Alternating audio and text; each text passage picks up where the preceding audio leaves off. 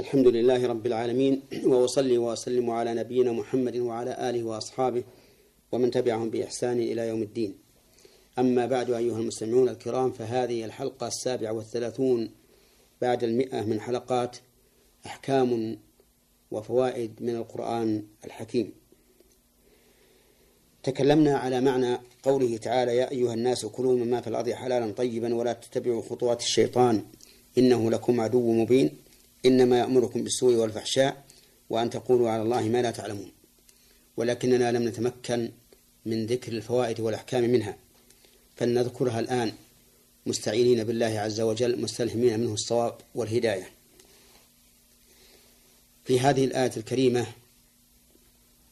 العناية بما ذكر الله تعالى فيها من أحكام ووجه ذلك أن الله صدر صدرها بالنداء. والتصدير بالنداء يدل على أهمية ما وجه إلى المنادى. ومن فوائد هذه الآية الكريمة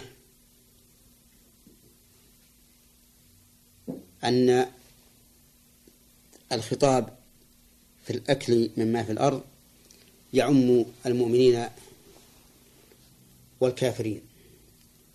لقوله تعالى يا أيها الناس وكلمة الناس عامة. لكن جاء في آيات أخرى توجيه, توجيه ذلك للمؤمنين. فقال تعالى يا أيها الذين آمنوا كلوا من طيبات ما رزقناكم واشكروا لله إن كنتم إياه تعبدون. فهل نخصص عموم هذه الآية بالآية الأخرى ونقول إن الذين يؤذن لهم بالأكل مما في الأرض هم المؤمنون خاصة وأما الكافرون فإنهم لا فإنه لا يحل لهم الأكل مما في الأرض بل سيحاسبون على ذلك. أو نقول إن هذه الآية عامة وأن ما في الأرض يأكل منه الكافرون والمؤمنون على أنه حلال لا يحاسب عليه الكافر. ولكن المعنى الأول أصح. وأن المراد بالناس هنا إما عموم الناس وخصص بالمؤمنين أو أن المراد بها الخاص. المراد بها الخصوص يعني عبر بها أيها الناس والمراد والمراد بها يا أيها الذين آمنوا. ويدل لهذا قول الله تبارك وتعالى ليس على الذين آمنوا وعملوا الصالحات جناح فيما طعموا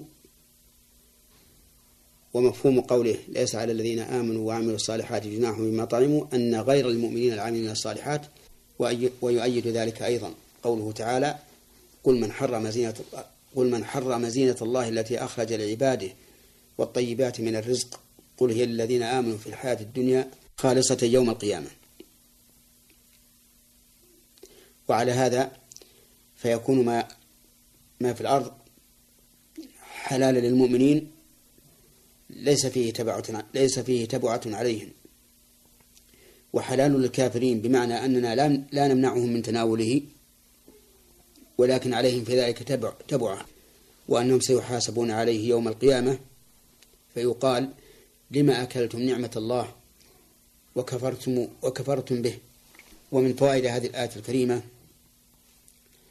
أن ما أن كل ما في الأرض حلال لنا. وهذا كقوله تعالى هو الذي خلق لكم ما في الأرض جميعا. وعلى هذا فيكون الأصل فيما في الأرض أنه حل لنا. فمن ادعى تحريم شيء مما في الأرض قلنا له ائت بالدليل فإن جاء بالدليل وإلا فالأصل الحل ولا فرق في ذلك بين الحيوان والجماد. فالأشجار والثمار وغيرها الأصل فيها الحل. حتى يقوم دليل على المنع. والحيوانات كلها الأصل فيها الحل حتى يقوم دليل على المنع. ومن فوائد الآية الكريمة الإشارة إلى أنه يجب أن يكون كسب الإنسان لهذا الحلال على وجه طيب. والطيب هنا ضد الخبيث. والخبيث كل ما يحرم من تصرف. ولهذا قال النبي عليه الصلاة والسلام ثمن الكلب خبيث ومهر البغي خبيث وكسب الحجام خبيث. فيستفاد من من هذا كما قلت أنه يجب أن يكون ما تأكله مما في الأرض من الحلال مكتسبا على وجه مشروع. ويتفرع على هذه القاعدة أنه لا يحل للإنسان ما اكتسبه بوجه محرم. فمن اكتسب مالا بالغش أو الكذب أو الربا أو ما أشبه ذلك فإنه لا يحل له أكله بل هو حرام عليه. لكن من جاءه موعظة من الله وانتهى وتاب فقد قال الله تعالى في الربا فمن جاءه موعظة من ربه فانتهى فله ما سلف وأمره إلى الله. ومن فوائد هذه الآية الكريمة تحريم اتباع خطوات الشيطان. فإن قال قائل بأي طريق نعلم خطوات الشيطان؟ قلنا بما ذكر الله عز وجل في قوله ومن يتبع خطوات الشيطان فإنه يأمر بالفحشاء والمنكر. فإذا هممت بمعصية صغيرة فذلك من أمر الشيطان. وإذا هممت بمعصية كبيرة فاحشة فذلك أيضا من أمر الشيطان. فكل معصية تهم بها فإنها من أمر الشيطان فإذا اتبعت هواك فيها فقد اتبعت خطوات الشيطان. ومنها من فوائد الآية التحذير من الشيطان بقوله إنه لكم عدو مبين.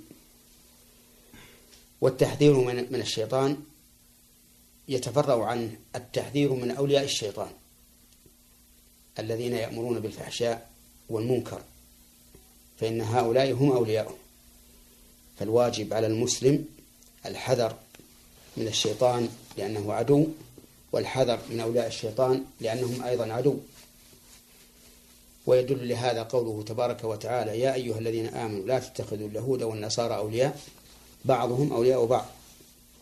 وقوله تعالى يا أيها الذين آمنوا لا تتخذوا عدوي وعدوكم أولياء تلقون إليهم بالمودة. وقوله تعالى في المنافقين فاحذرهم هم العدو قاتلهم الله أن يؤفكون. فالواجب الحذر من الشيطان وأتباعه لأنهم أعداء لنا.